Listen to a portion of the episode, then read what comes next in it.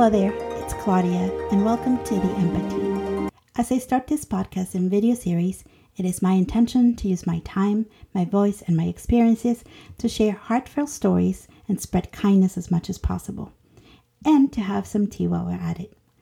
I figured you should get to know a little bit more about me before we start. Some of you might already know me because you might be a friend or relative, which, by the way, thank you so much for your support. But for those of you who are joining for the first time, here's a little bit more about yours truly. I am a mother of three beautiful girls. I am a bilingual Latina producer who loves her family, loves her husband, and loves God above all. I love storytelling. I love storytelling. I cannot say that enough. I love movies. I love movies. All movies. They are my everything. And if you know me, you know that I'm obsessed with movies. So um, that's who I am um, because the producer side of me loves storytelling and movies. I am an immigrant from Honduras turned citizen, and I am grateful for all the opportunities that have been afforded to me in this country. And because this is the season to be thankful, it is the opportune time to talk about gratitude.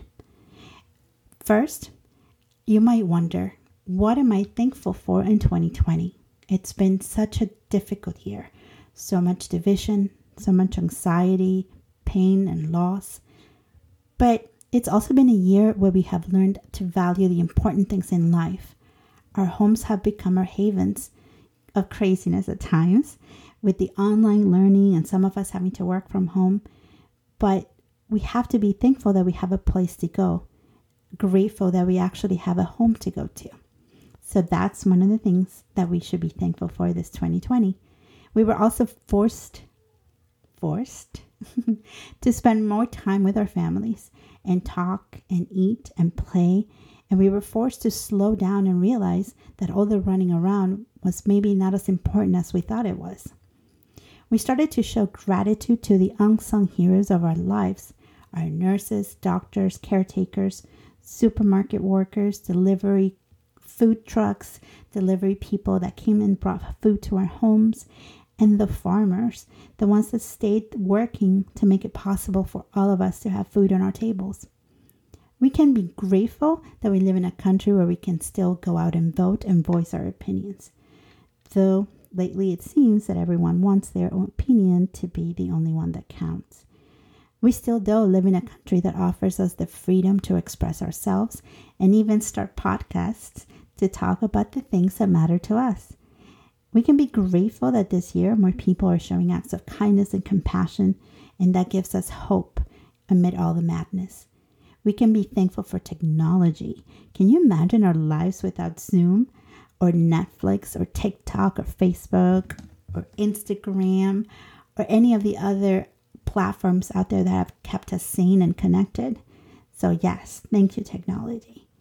And then there are all the individual things that you have on your list.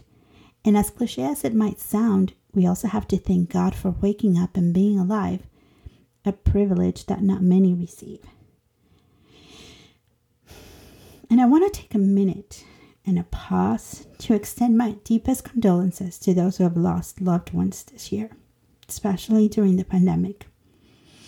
I have friends and relatives that have done great things for others who have also lost so much.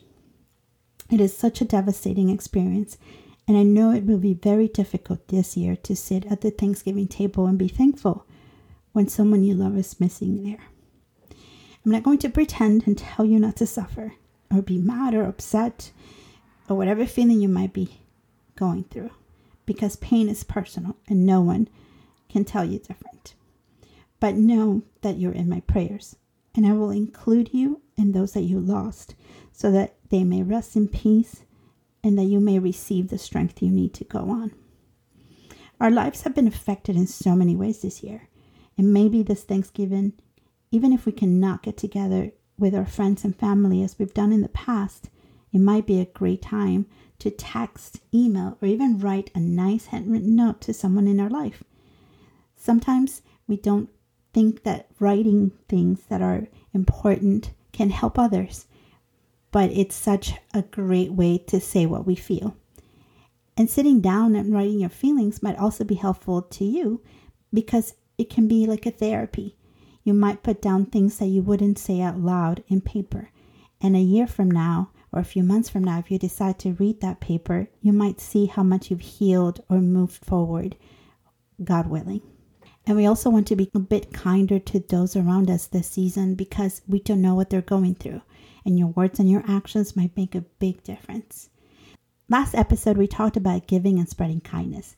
So I invite you to visit theempathy.com, my site, sign and subscribe, and also do so in all the social media platforms. Um, but on this particular post on the site, you will see of all these ideas and the places where you can volunteer to use your time and your talents to help others. So visit the site and you'll get some great information there.